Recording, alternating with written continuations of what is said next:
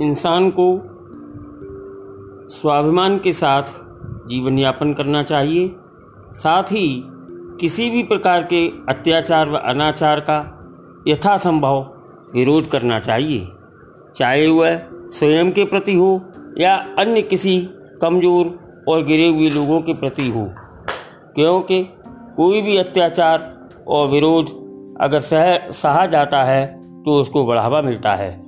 इसी भाव साम्य को ध्यान में रखते हुए चंद पंक्तियाँ आपके सामने प्रस्तुत हैं।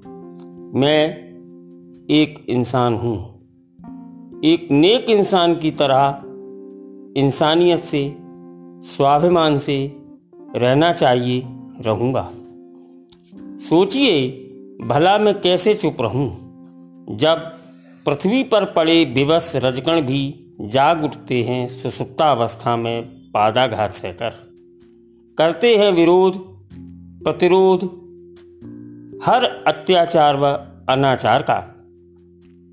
प्रतिशोध इसलिए नहीं करते क्योंकि वे ठहरे अक्षम, पूरी तरह से अक्षम मैं ठहरा इंसान, सक्षम, पूरी तरह से सक्षम, करने के लिए विरोध, प्रतिरोध, प्रतिशोध, हर अत्याचार व अनाचार का, चाहे वह किसी के प्रति हो, पर वह एक इंसान हो। क्योंकि मैं एक इंसान हूँ, एक नेक इंसान की तरह इंसानियत से, स्वाभिमान से रहना चाहिए, रहूँगा।